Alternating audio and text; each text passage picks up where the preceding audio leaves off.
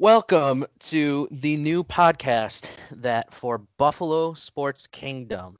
I am Noah Morse alongside my father, Todd Morse. Um, we are going to do this podcast together. Um, it's a, you know, it's one of those those cool father son things. Um, so our goal uh, for this podcast is to talk about Western New York sports and things that interest us in the sporting world or in the world in general. Um, you know, not going to be super uptight, not going to be something super serious either. We're just two guys who like sports who are also father and son. Um, my Twitter is BSK underscore Noah, and the show's Twitter is Buffalo Sports King. Uh, there is going to be a website on the way where you'll be able to easily access this podcast. And there is eventually going to be a logo on the Twitter. Um, I know we look like a bot right now, but there will be a logo at some point. Um, like I said, I am joined again by my father, Todd Morse. Uh, you want to add anything in? Born and bred in Buffalo, uh, just like Noah. Um, never really lived outside of Buffalo, Buffalo area. Uh, we're both die-hard Buffalo fans. Um, I think at the end of the day, Noah really hit the nail on the head. What we're looking to do is just uh, be two guys who really enjoy each other's company, uh, love talking about sports, uh, just like any father son would do. Uh, of course, I'll be right most of the time. Noah will be wrong, but that's that's a different uh, subject that we'll talk about later uh, when we talk about our topics, and I end up right all the time. Um, like Noah said, uh, we have Twitter handles. Mine is BS K underscore Todd.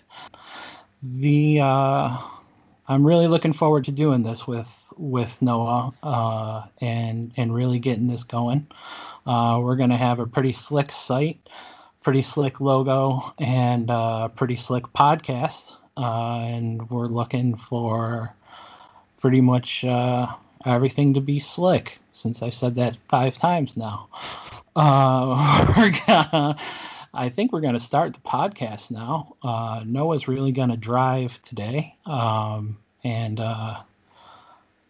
Noah comes from uh, another site and has a lot of connections. And uh, we're really looking forward to uh, getting some information to you, getting our thoughts to you, adding in a little humor, and talking about sports, the world, and how they relate.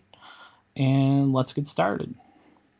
Yeah. Uh, so yeah, let's definitely jump. Let's jump just right into it. Just get deep and dirty right away. Um, so I mean, I guess you know the main topic that is on everybody's mind is uh, the coronavirus and you know the status of the nation as a whole. Um, but especially when it comes to sports, um, I know that you know you and I were talking about this before even, and you said you know sports are the perfect getaway for a lot of people. They they let people forget about things just that are just going on. So, um, you know, our first topic, you know, is is reopening of the leagues, and you know, the one that seems to kind of be driving this and driving getting their facilities open and really having a plan in place uh, is the NBA. Um, you know, they've already developed some guidelines for how they want it to be in the facilities, um, and they also are de- developing a plan or have a plan in place if another player or person associated with the team gets sick.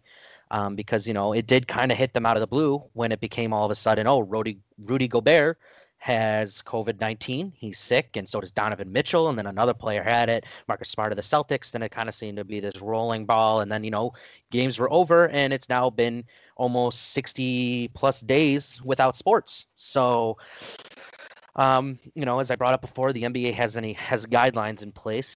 Um, I'll read them off really quickly, and then I'll get your ideas on them. Uh, the guidelines are as follows: no more than four players permitted in the facility at one time. No head or assistant coaches can participate. Uh, group activity remains prohibited. That includes practices or scrimmages. Uh, players remain prohibited from using non team facilities such as public health clubs, fitness centers, or gyms. Players must wear face masks at all times, and staffers must remain 12 feet away from the players at all times as well. Um, only a six assistants or developmental coach are allowed to supervise the players at one time, and teams must name a hygiene supervisor from the staff. And players do, like I brought up previously, do have the option of going, but they can also use their home gyms instead of going to there and give maybe the rookies more time to get in there because you know some of them uh, don't have basketball hoops in their home like LeBron James does. And the four teams that have reopened at this point in times are the Cleveland Cavaliers, the Denver Nuggets, the Denver Nuggets, and the Atlanta Hawks, and the the uh, Portland Trailblazers. Uh, so, what are your thoughts on those guidelines? You know, I think there's a lot of back and forth and a lot of confusion when you look at the guidelines and you think about what they're trying to do. I think uh, there's a general consensus that Adam Silver is the best commissioner in at least the four main sports. Um, you know, uh, and you know he's he cares about the league. Um, he cares about the players, and in the end, uh, he still works for the owners. Um, so in the end, it's about profitability and what can happen. Um, and that's why the players have their own association so they don't get screwed by the likes of Adam Silver and the owners.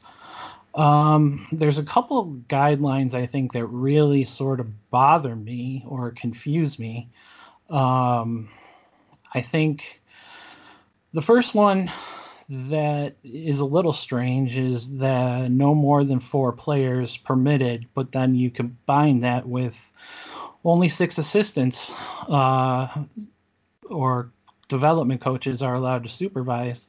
Suddenly, you're having more coaches than you are having players, which I think is a little strange. Um, you would think coaches have a lot more uh, time out in the world and I think in the end that uh, suddenly you're going to have ten people on the court instead of instead of just four or five, and and that's really kind of uh, questioning to me. Probably the biggest issue I have is that uh, four teams already have reopened, while the other 28 have not. Um, you're going to have problems with this across the league as as teams really uh, are going to have different opening schedules. And then how do you set even a start date when say the blazers have been practicing for a month and the knicks have been practicing for three days?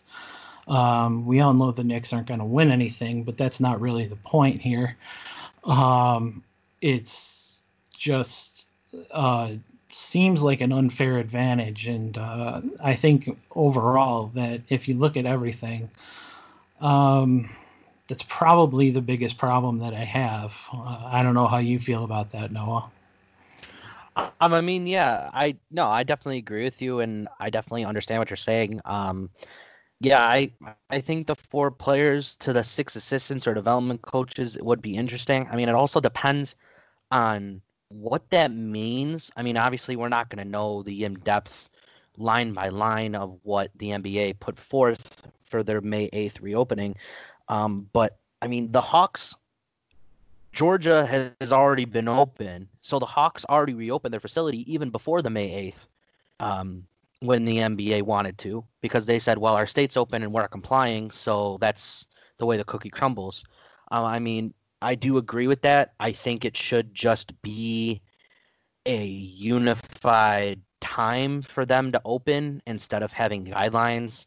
And I mean, if that means canceling the season or even waiting until, I don't know, July, August, um, you know, the times where they say, oh, it's going to be a slow period for coronavirus, then that's what they do. And then you push back the start date of the league, like the NHL seems to want to. I mean, it makes sense to have the guidelines in place because, you know, I also don't think that you're going to get owners complying with waiting, complying with doing that. Um, I mean, I think that Mark Cuban is a very smart guy and one of the best owners in the NBA. Um, but I mean, he even came out against these guidelines and kind of brought up that same point that I said is that, you, you know, it's not fair that I have to wait to open my facility while you know somebody like the Hawks, somebody like the Cavs have already opened them. It, you're getting so much more time, and yeah, you say it's only four players, but if let's say all four players are rookies, those rookies are being able to learn to hear stuff from the coaches, to hear how to eat better, hear how to work out better, and are even getting that workout time in the facility while other rookies who may not have, I don't know, the mansions yet that these other players have or even have access to the facilities then have to go back to their downstairs basement with the weights that only go up to 50 pounds and that's all they're doing so I, mean yeah i definitely agree with and you they're but i shooting do also see baskets the other from their garage, right? You know, you're shooting hoops right out, right in your in your driveway or something. Right. Uh, yeah just i mean just to get absolutely you're not shoot you're not shooting on even on actual court either. Like like i i do think there's a very big difference between when you're shooting on gravel or concrete versus shooting on an actual basketball court. So i mean it's it's it seems to be weird to give advantages here and there but i mean it, it also does make sense and i definitely see what you are saying too. Thanks. I appreciate that. the, uh, uh, that's the father son dynamic that you'll get out of this. Um, and we hope that, that you uh, appreciate that as a listener.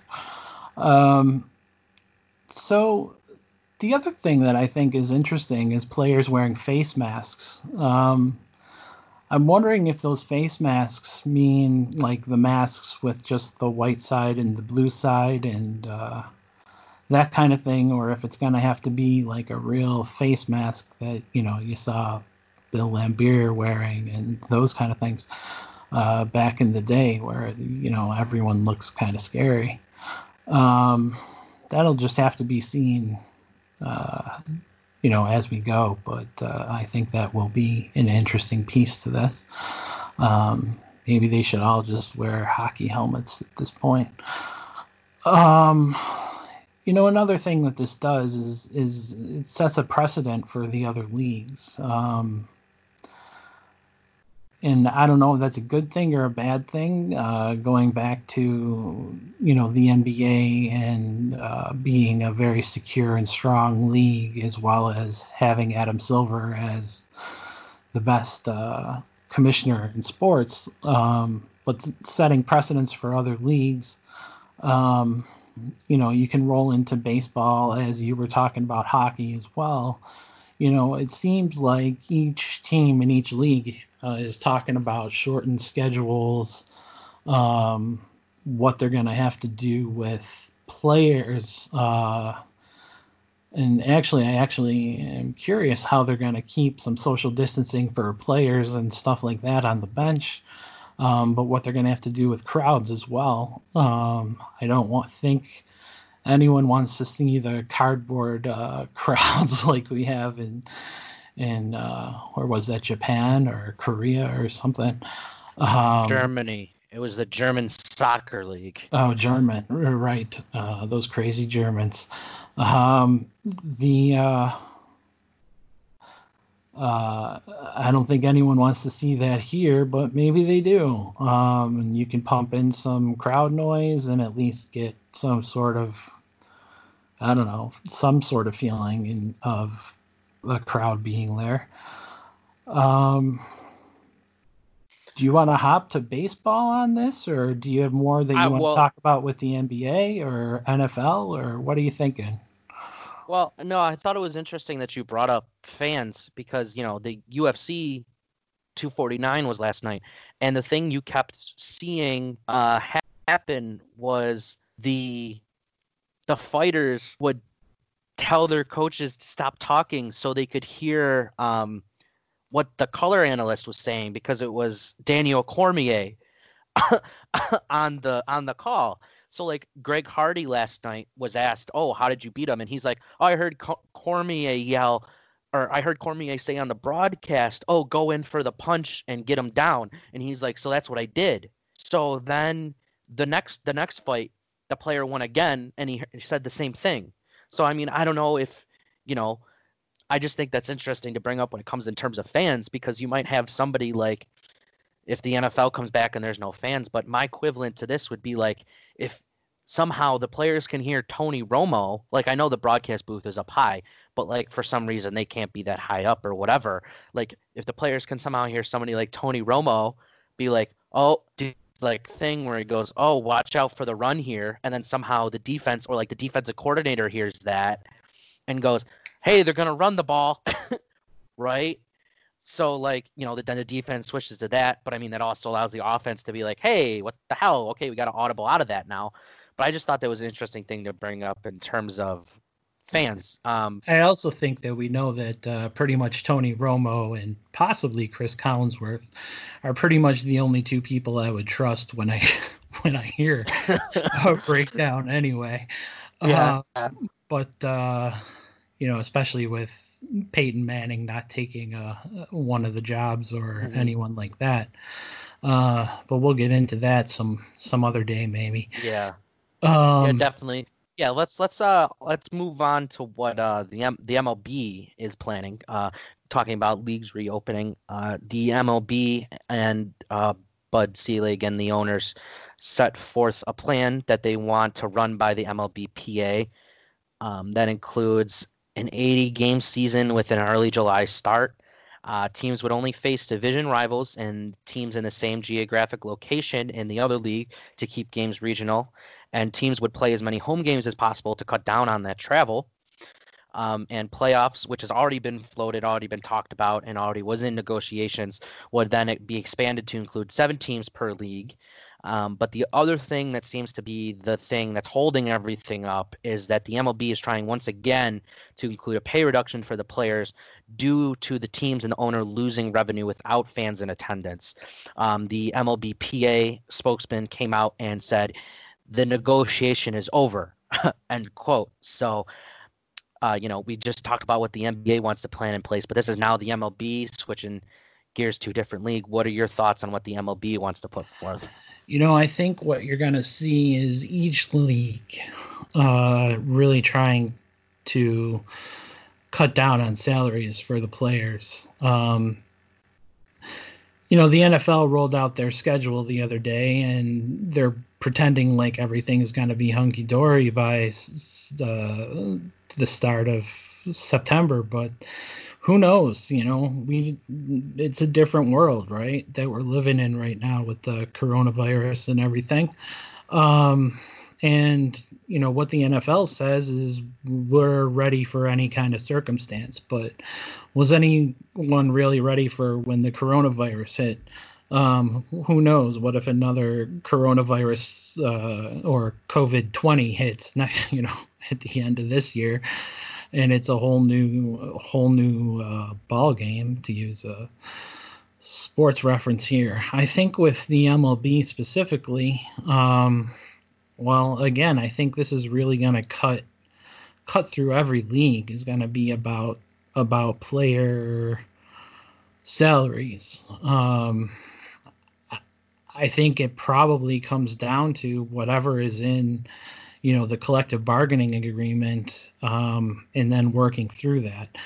I don't think if you're cutting the the season in half and you're not having fans that players are seriously considering that they should get the same amount of pay um, when I can tell you at least from some of the collective bargaining agreement pieces uh, that I've heard, you know, uh, or know that virtually every single one has to have something where uh, league revenue is tied to player salary. So, um, but it's it's a weird thing, you know, uh, to switch back to the NFL for a second, um, where revenue uh, is going to be significantly down, but the NFL has a much better TV contract, really, than any other sport.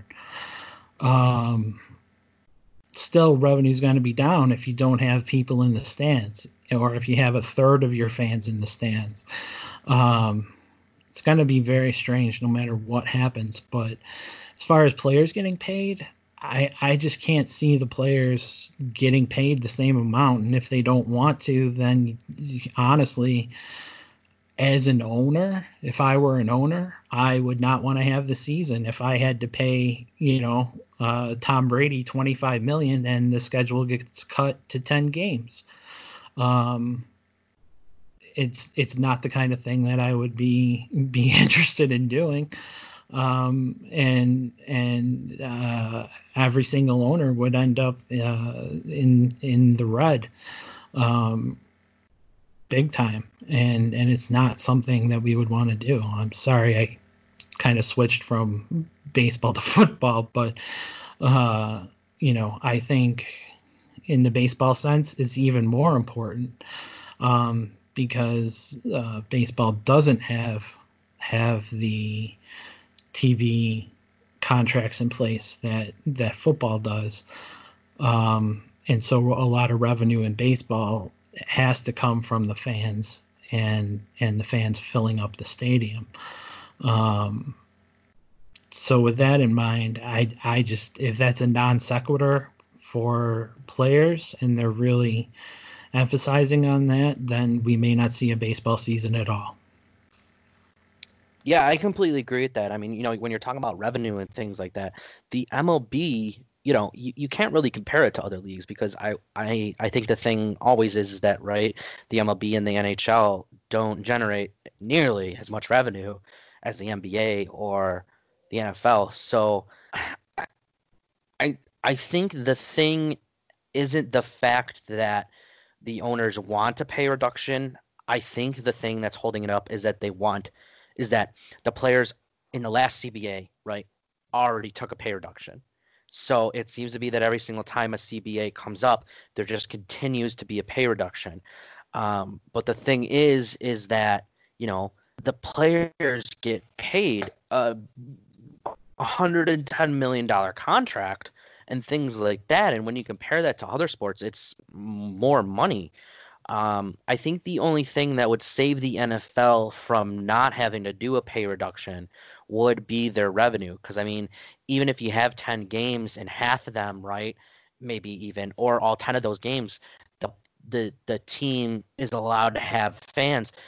The the NFL will generate a ton of revenue from that because you'll have people buying jerseys, buying hats, and all that things. And I'm not saying that doesn't happen at MLB parks, um, but if you're only having 80 games and that's cut in half, that's more than having a 17 game season and no bye week. Like if they're like if the well, NFL think, went from 17 let me, games. Let me cut in a, for a moment because I think with the NFL and their collective bargaining agreement, that's the one we're most exposed to, right? So that's the one that everyone probably knows the best uh, with their collective bargaining agreement. So when it comes to the NFL's uh, CBA, then um, a huge portion also determines the cap um, of the revenue, and they've determined what revenue is actually counted in revenue and what revenue just goes straight to the owners and that kind of thing. Um, but uh, I believe, and I, I, could be wrong, but I believe that uh, all tickets, uh, all of the fans and fan bases um, goes straight straight to the revenue that's counted for the salary cap. Now, again, if you're having a third, and I don't know how you do this other than just saying we're doing something completely different this year. Um, but if you have a third of the fans in the stands or no fans in the stands where you're getting no ticket revenue at all, um, your cap's going to drop by $50 million or something. And so then how do you sit there and you say, how are we supposed to pay you again, uh, Tom Brady? And I'm just going to keep using Tom Brady as my as my example because I'm a Bills fan and we all hate him.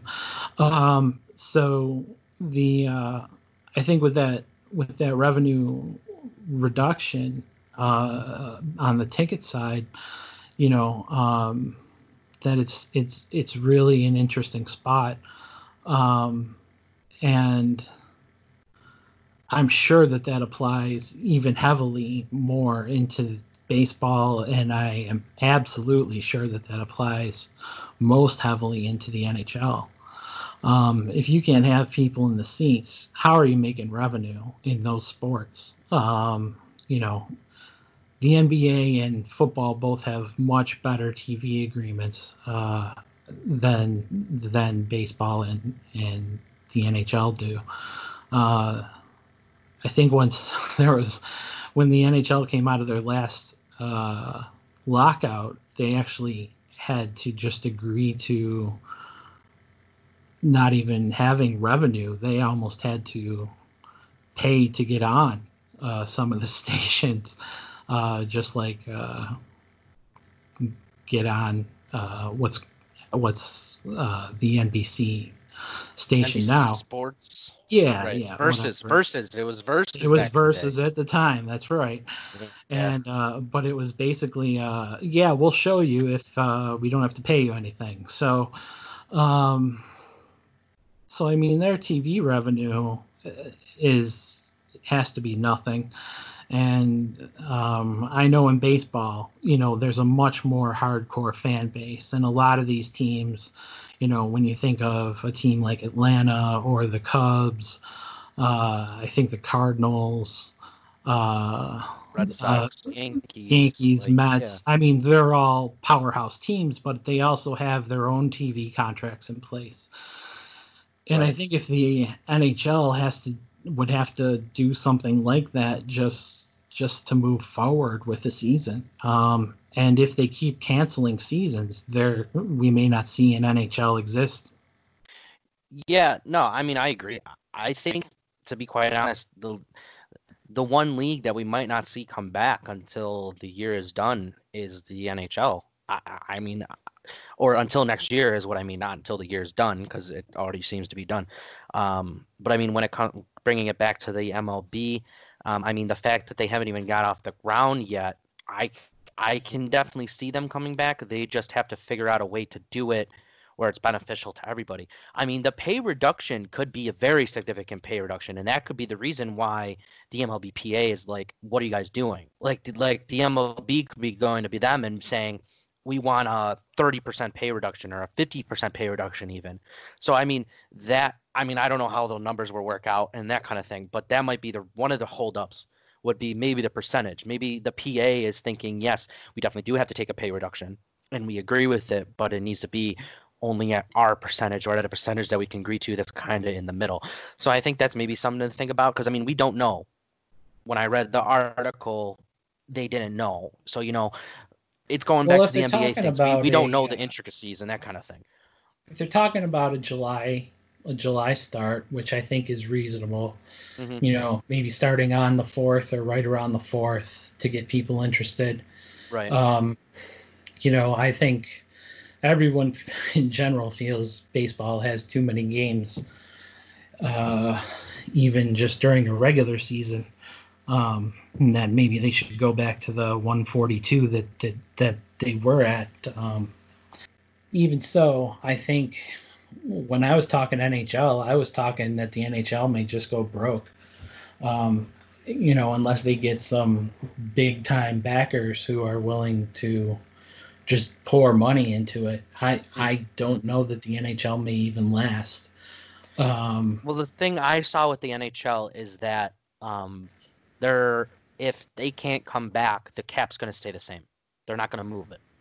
see, and I th- I think that that's a, a sort of a smart a smart way that each sport has to go, just in the sense of almost pretending like this year and that maybe the the contracts, the collective bargaining agreements and stuff that are in place just are sort of they don't exist for this season or they'll have to come to a new collective bargaining agreement just for the covid or something like that. Um, and then they'll go back to the to the old one. Um, but you know when you were saying that that mlb players already took a pay cut um, you know, the other interesting thing about about baseball is you know that they have four plus leagues in their farm system, which which really no other sport has. Um, so you have to think about what what they're paying players who they've signed, you know, at least through AAA and AA. Uh, AAA guys make peanuts. AA guys make a peanut, I guess. Um, and uh, you know these guys are struggling every day just just to to get by and, and get through. Um, you, you hear the articles or you see the interviews and you know some of these guys really uh, just struggle making an everyday salary on the salary that they're that they're on. And uh, you know you have to you have to consider how that that would resonate down and trickle down onto onto these AAA and AA and probably single A teams in the Grapefruit League and the Sunshine League and whatever other leagues there are. Um, so you know, and how that all sort of pans out. Um, and so I think baseball's in a very unique situation compared to compared to the other sports. Um, and I'm very interested to see how that plays out. Uh, but a July start would, would really be great with a shorter season. I think it would bring more fans at least to the TV, um, which I think you know is something that maybe they can work on and see that hey a shorter season makes things more interesting. So there could be some positives that come out of this um, uh, hopefully. I don't know. Um, I hope everything COVID related isn't negative, but uh, it's a tough world, right? So.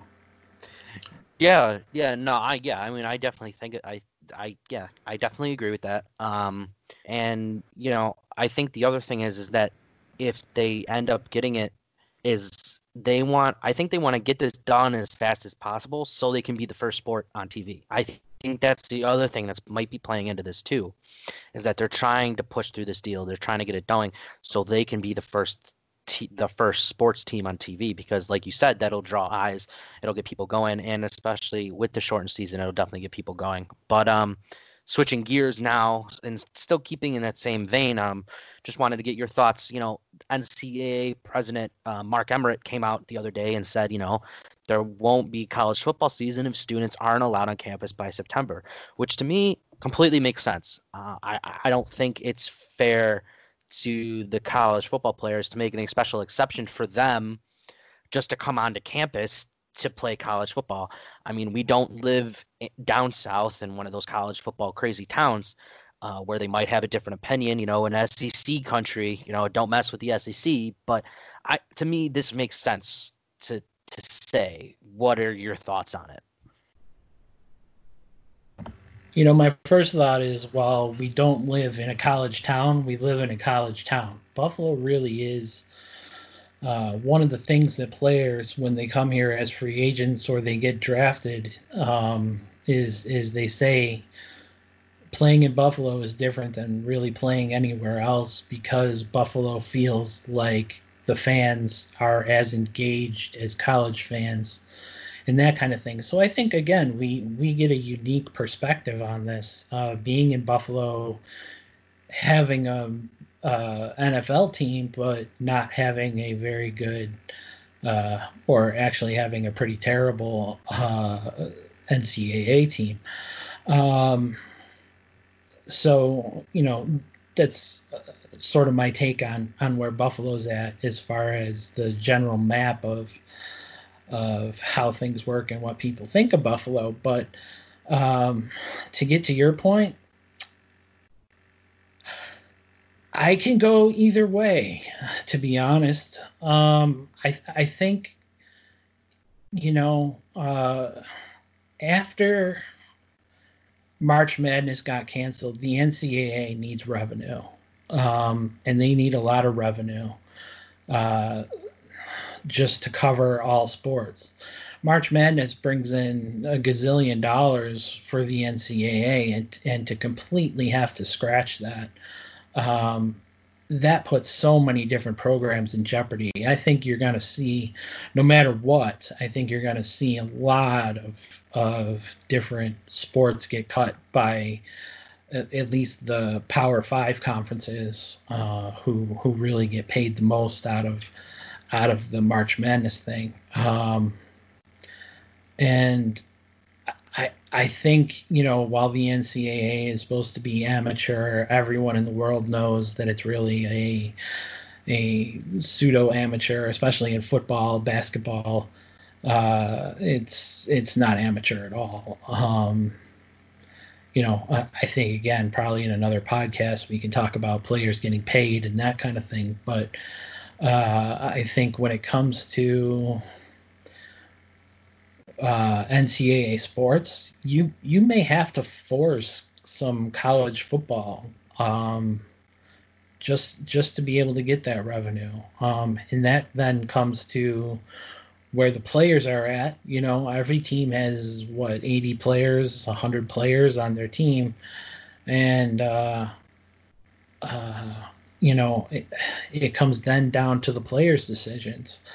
Um, you may see Alabama with three star recruits because all the five star guys just say, I'm not I'm not getting sick, you know. But that would trickle down again, in my opinion. If Alabama's getting three star recruits, then you know your other your MACs of the world and and that kind of thing they're ending up with no stars or one stars whatever you would want to call it but um you know walk-ons and stuff like that um, which could make for some terrible football, but it also is still a revenue maker.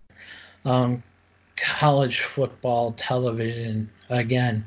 I mean, we keep coming back to these television deals, but the college football television deal is a monster, and I think that that is something that they have to really consider. Um, and I'm surprised. Uh, honestly, to see the NCAA say there won't be a football season if students can't come back. Um, I I don't know that I disagree with it, but I don't know that I.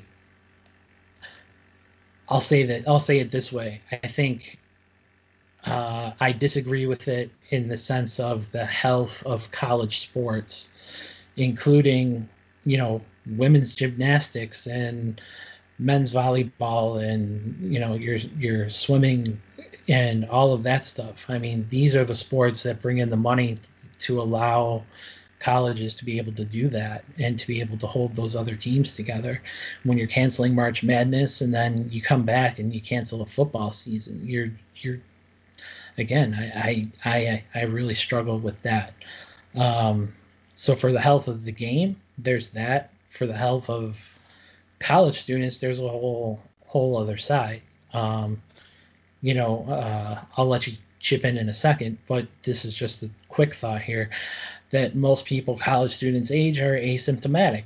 Um, if they have it, you know, if they have the the virus, then you know, even if they pass it along through other players, being asymptomatic, you know, you don't know the effect that it'll have on um, I think the it was the NBA who came in with coaches said they were worried about old coaches, uh, you know, getting it. But um, again, that's a risk you have to take. If you're Nick Saban, what are you gonna do? Um, you gonna uh, if they say there's a football season, you think Nick Saban's gonna kick back and say, "Whoa, I don't want to get a virus." Um, or do you think Nick Saban's going to say, uh, "Hey, let's go for another championship"? Your turn. yeah, no, I mean, I definitely, yeah, I, I can, I like you. I mean, I can now that you know you kind of talked about it more. I can definitely see both sides. Um, I do think it is an interesting thing, though, that it was the NCAA president that came out and said this. I mean, when you're talking about revenue and that kind of thing, um, like he said it, like it wasn't a secret source within his office, like how there was like, oh, if students aren't allowed like it was him like he came out was like this is what's going on this is what we're doing um yeah i mean they definitely lost a lot of revenue with march madness um and it'll be interesting. I think you're definitely right the MACs of the world the the the midwest Conference, the Sun Belt, like those type of places, what are those smaller schools going to do without this money coming in? I mean, even the FCS schools who play Alabama in week two or three and get a million dollars just for going there, what are they going to do without that revenue coming in if there isn't a college football season? Um, I mean, I know it's kind of boo hoo to sit here and say, well, they're college kids playing a college sport, and what are these multi million dollar colleges going to do? But some aren't multi million dollar colleges. Um, you know, UB just recently, a couple of years ago, they, they cut baseball, they cut softball to make sure that the football program could stay afloat. Um, so, you know, without that revenue, it could hurt the colleges. And that doesn't just trickle down to sports, that also trickles down to the, the, the kids who don't play sports. What if they were planning to use the revenue from the March Madness to build a upgraded library or something, right? And like this, the colleges that don't get the donors, that don't have the people who donate them the gazillion dollars to have their name on the hall, right?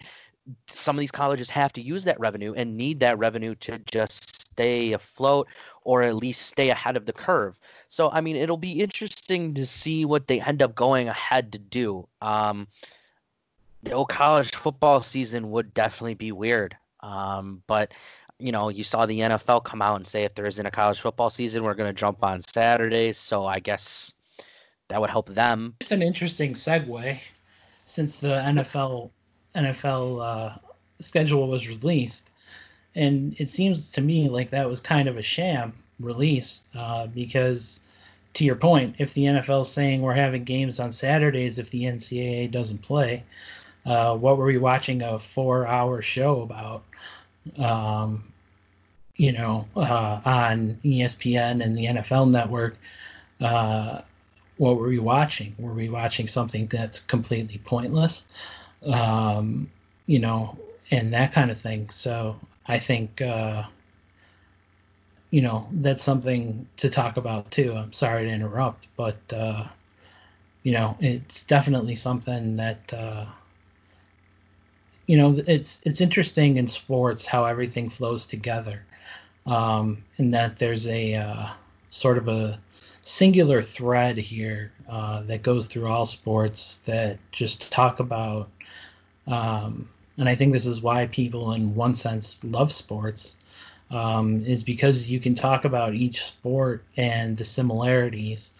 Um, you can talk about it from a holistic level, or you can talk about it down to, you know, player level and what, you know, a player at the end of a of a major league uh, baseball bench is going through as the same, probably the same thing as a long snapper on a football team. Um, and you know that's the the kind of thing I think that draws people to sports is is that kind of thing. And I think with this social distancing and and and all of that kind of stuff that is is in place, that it really is is causing some stress on a lot of people who are saying, "Where's my sports?"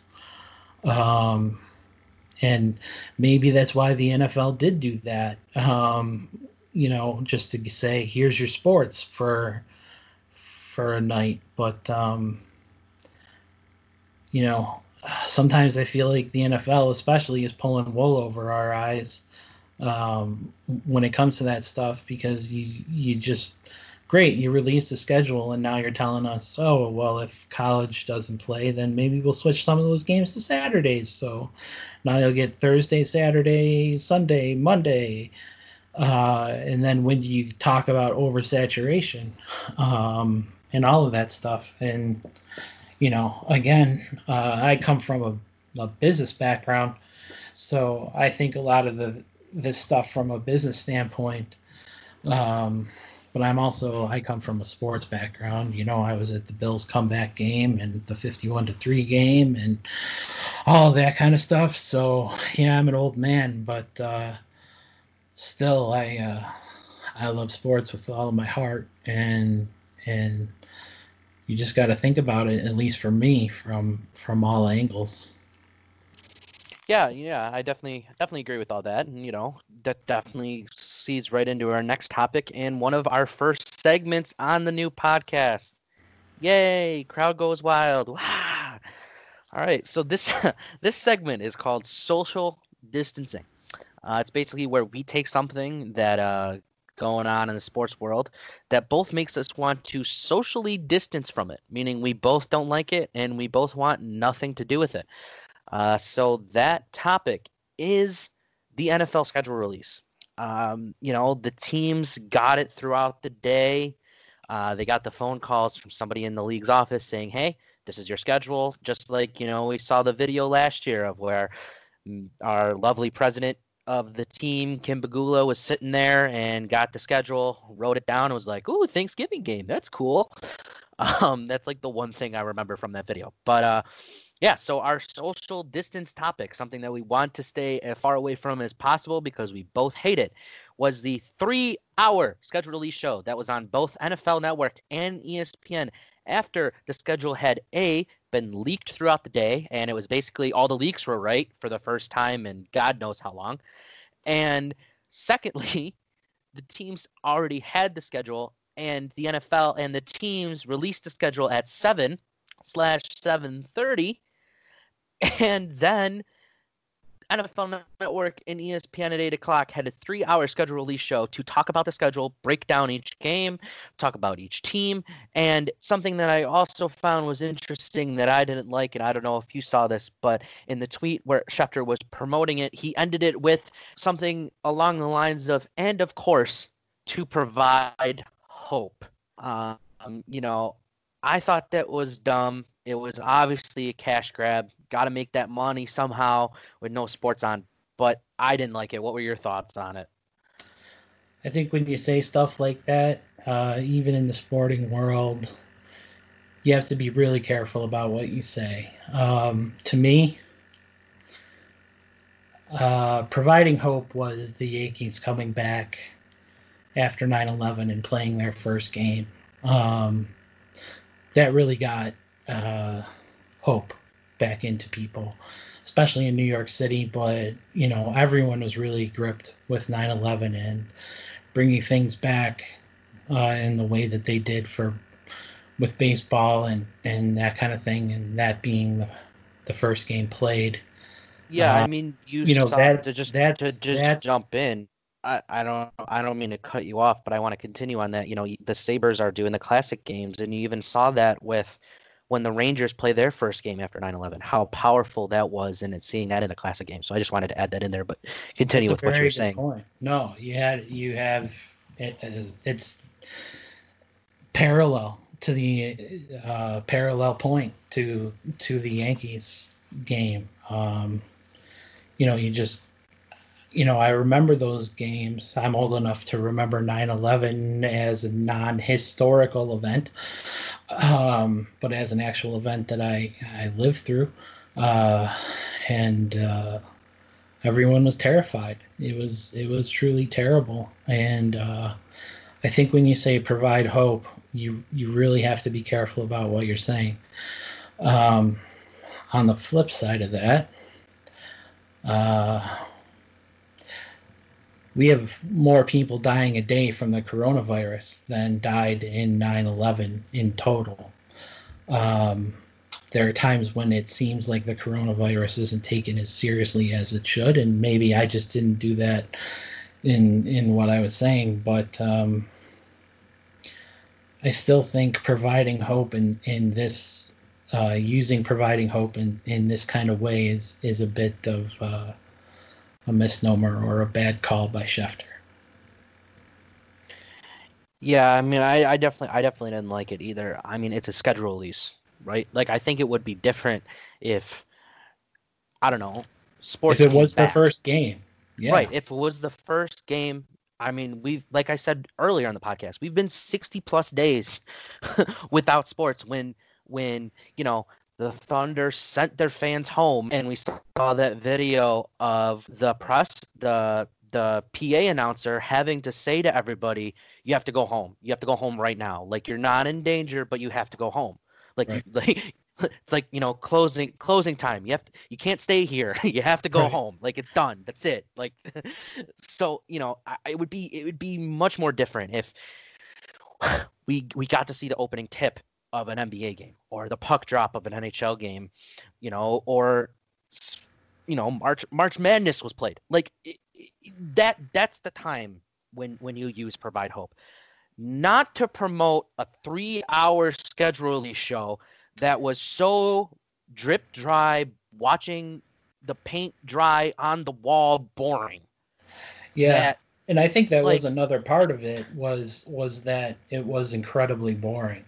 I think like you people... can't just have the same guys keep talking about the same topic with every single team. You know, it's like, yeah, teams are going to be good, teams are going to be bad. And that seemed to be like the general gist of the show on both networks. And generally, I'm a guy who loves NFL Network because I think they have the better talent but it was like both shows. It's like sometimes I felt like they didn't know what to talk about, and it's like you know I watched. The, it's funny because teams. Because I watched ESPN because the guys they had on the NFL Network that night I was not interested in hearing, um, but so I watched ESPN uh, for as long as I could stand, uh, going through going through the schedule um, and watching Louis Riddick sit in his throne and uh, tell us who's going to win and who's going to lose every single game and and uh, being able to tell us that through his crystal ball from uh, what it was just released in May. So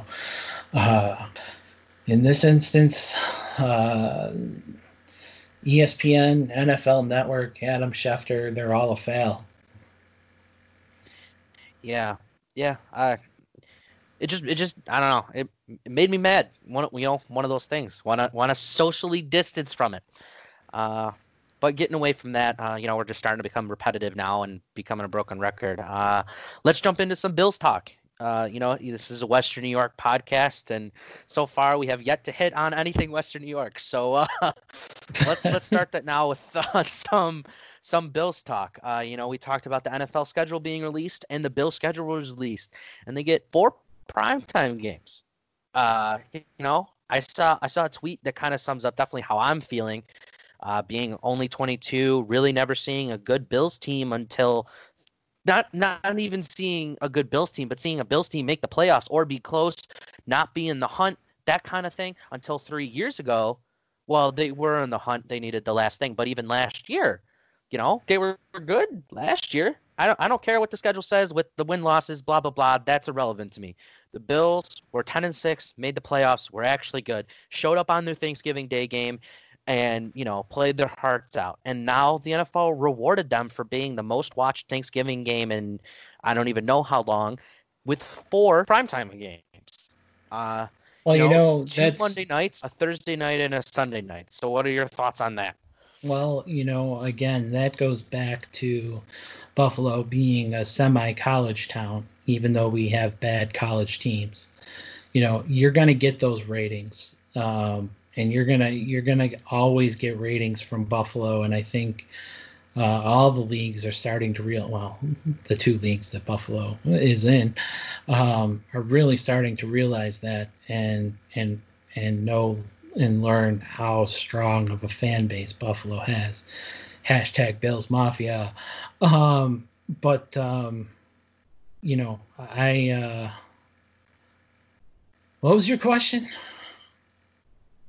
What are your just what are your thoughts on the Bills getting four primetime games? You know, uh, I love it. I, I love it. Um, you know, uh, I used to have season tickets. I gave up on it when I get tired of, of 40 degrees and rain.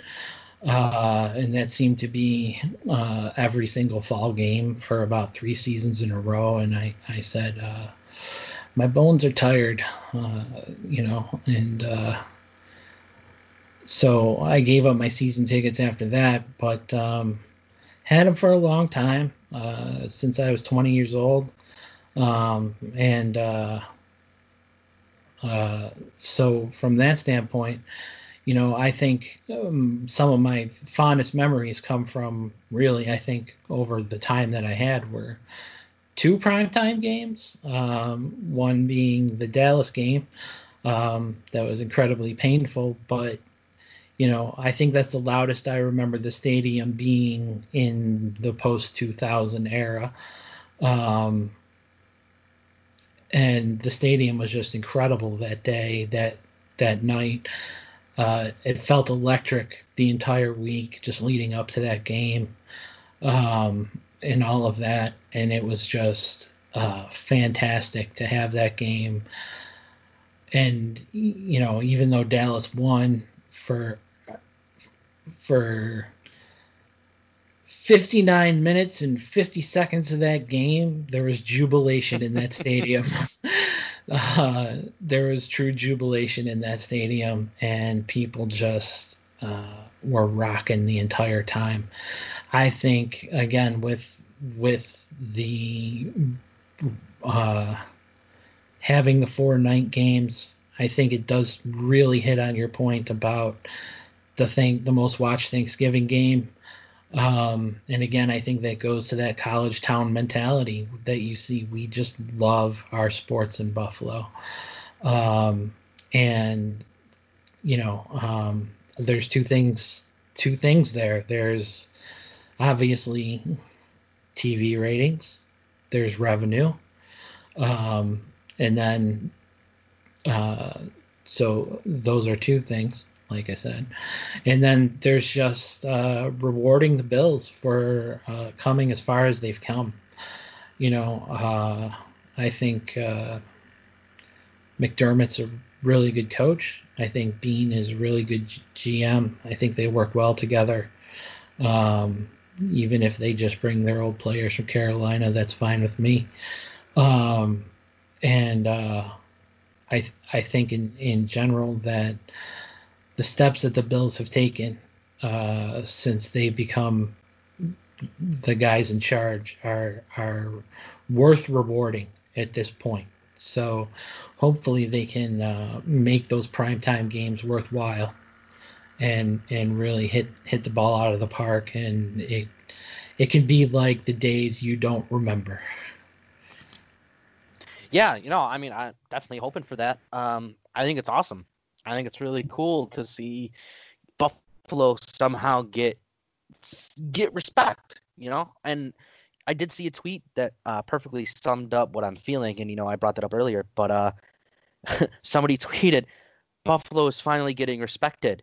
Period. I don't know how to act, and seeing the teams that I've seen, seeing the team be mismanaged, you know, Doug Whaley coming in and not really having any idea and you know trading up for Sammy Watkins when Khalil Mack was still on the board. And I get it, you know, you never know how players are going to pan out, but seeing time after time, you know, us not getting there, us always kind of being the laughing. I think we knew NFC how Khalil East. Mack was going to turn out. That's yeah, yeah. I mean, you did, you know, but you know, yeah, you you did. um, but you know, I think it's cool to finally see them getting respect. Uh, so let's turn our attention to the schedule though, and just do uh, real fast uh, what we think they're to do, uh, how how well you think they're going to do. Um, do you want me to run through the games? Uh, I, we can name them off. We can say win loss, um, and then do our final total, or you just want to give what do you think the win total is going to be and why? Uh, let's spare our listeners of running through the games and uh, just give our final our final thoughts. Um, you want to go first? Yeah, sure. Uh, so, um, I can see the the thing that I see the most is uh, another ten and six season. Um, you know, I, I think with the addition of Stefon Diggs, uh, Josh Allen is going to take that step, and I, I have a lot of faith in him to take that to take that next step that we need him to take to ultimately get us there. You know, you can't add a weapon like Diggs and have the quarterback fall flat. Uh, I mean, you can obviously, but I really feel like if that were to happen, Allen would be taking a step way back. Um, I mean, from year from his half year in year one to year two, he took a tremendous step. I mean, he had the best completion percentage he ever had in his career in the NFL and college um, you know, and he's been told he's not an accurate quarterback, blah blah blah, all this stuff. Um, but I mean, you I had and guys like school. Diggs, and they had it, and high school even, yeah. So you know, you add a guy like Diggs, you you have the draft that you have where you find that halfback complement to Singletary, and you know the offensive line was pretty good last year uh, for one of the first times in a really long time. So, you know, and Cole Beasley and John Brown both had standout their best years of their careers with Josh Allen at quarterback. So to me, I see 10 and 6 um, and another and the and winning the AFC East and um, definitely being one of the top seeds overall in the AFC. Uh, I, I really think this team is going places and uh, yeah, 10 and 6 is my record. I got nine and seven, uh, which is pretty uh, a delightful outlook coming from me. Uh, I went through the games rather quickly and just said win loss, win loss, that kind of thing. Um, I didn't put too much thought into it, but at first glance, you know, I think there's always upsets. Um, and, uh, you know, that kind of thing.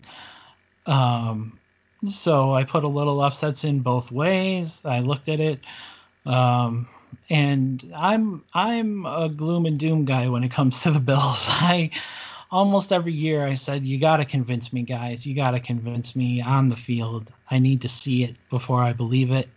Um, and uh, uh basically, if anyone asks me every year, I say six and ten till they prove me wrong. Um, because uh, that just seems to be where I always end up, and they always surprise me and go seven and nine or eight and eight instead. But it's the same as six and ten. It's just you get a, a worse draft pick. Um, the uh, uh, so I was I was pleasantly surprised to get to nine and seven. Um, and if if uh, pattern stays, that means they'll get 10 or 11 wins. Um, I think to your point, this entire season falls on Josh Allen. I think uh, that's where it is. Matt Barkley, uh, you, are not going to replace him. There's no quarterback battle uh, uh with Fromm. Um, I think the Bills are going to carry three quarterbacks. Um, yeah, think... anybody who says that there's a quarterback battle brewing between Fromm and Josh Allen, or that there's going to be, you're wrong. You're you're, you're just wrong. yeah. I think we're in complete agreement on that. I think um, Fromm is eventually going to be a great backup for Allen, who hopefully is going to take that major step this year. Um, I hate to be optimistic because they let me down so many times, but um, you know, if they're gonna get to nine and seven or ten and six, uh, I think it, it's gonna be all on Allen, uh, all on his back. Uh, getting Diggs is huge. Uh, it puts Brown in that second position. You put in Beasley in a better position uh, and you're creating huge, huge uh, competition uh, for those last couple wide receiver spots, which is fantastic. A lot of people see it as an issue, but um, I don't. Um, you know, and a lot of people say, well, you have to keep the guys you just drafted, but you don't. Um, if they suck, they suck, you know, um, or they make the practice squad, and and cool uh, no matter what, you know, things things pan out and things have really panned out, I think, for McDermott and Beane, and they've made a lot of right decisions and I think we've seen that they haven't made a lot of wrong decisions. Um, you know, uh, you can go here and you can look in hindsight, but at the time, you know, uh, the decisions that they've made have really worked out. Um, so Josh Allen, you got to be the man. You got to step up and show us what you got. Um, hopefully, we'll see him. We'll see him leaping, leaping some defensemen again, and not getting hurt, and going from there. Yeah, uh, yeah. I mean, I think we're really both in agreement. So, um, but uh, before we wrap up, I do want to ask one question. I want to get your opinion on this because I'm wondering if we're in the same boat once again. What do you think wins them the AFC East? Uh, to me, I think if they get to a record of eight and eight and higher, um, I think that does. And you know, if you they win the AFC East, guaranteed playoff spot, right? They're not competing for uh, wild card spot. But what what record do you think wins them the AFC East? I think a nine and seven would do it. I think a nine and seven, even if they don't win the AFC East, gets them in the playoffs with the expanded playoff uh, spot this year. Um, there's going to be a lot of parity this year, I think. Um, and so I think there's going to be a lot of teams in that seven, eight, nine win. I think the what we're going to see from the Bills is a hopefully, knock on wood, a pretty explosive offense with your two uh, young running backs who really seem to have different skill sets. Um, I hope Sam Darnold doesn't light up the league. Uh, you know, uh, there's signs that kind of point both ways. Uh, I hope Ryan Fitzpatrick doesn't light up the league, or that Tua comes in or light up, lights up the league. Um, I think in the need end, all other quarterbacks to be bad. yeah, yeah, um, it's a quarterback league, right? So, Mhm.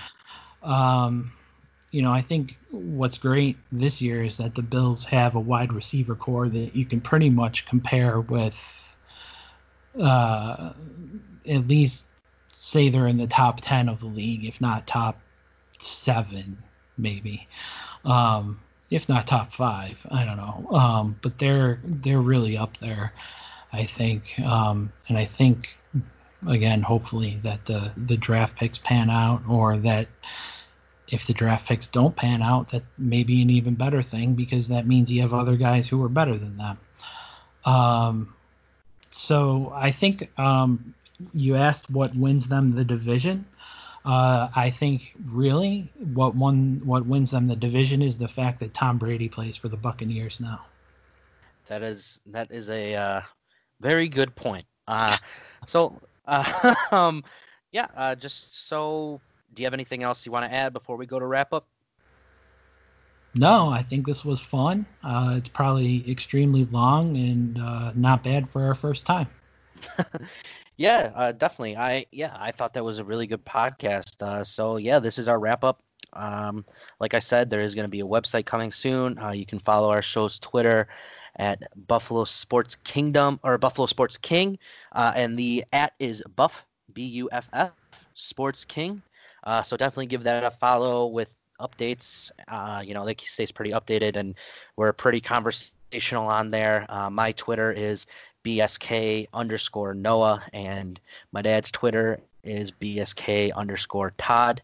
Uh, definitely give us both a follow on those. Um, you know, we hope to do this for a long time. Uh, uh, we hope that, you know, if you listen to this, you stick with us. Uh, you know, we're we're getting in on the ground floor of something. You know, we're developing our own website and we're developing really our own brand. So I hope you stick with us as we try to do our best job to provide you with the content that we want to provide. Um, so, yeah, I hope you enjoyed our podcast. I hope you stick around. One quick thing before we yeah. go. I don't know that you actually uh, plugged the what we're actually called, but we are called the Buffalo Sports Kingdom. Yes. So uh, that will be the name of our site, and uh, we're going to be the Buffalo Sports Kingdom, and then Noah and I will be some kings. Very true. We'll be those Buffalo Sports Kings. You know what I'm saying? So, uh, yeah, like like I said, uh, we'll keep we'll try to bring our best product. Um, just stick with us. Uh, see you next time and stay safe.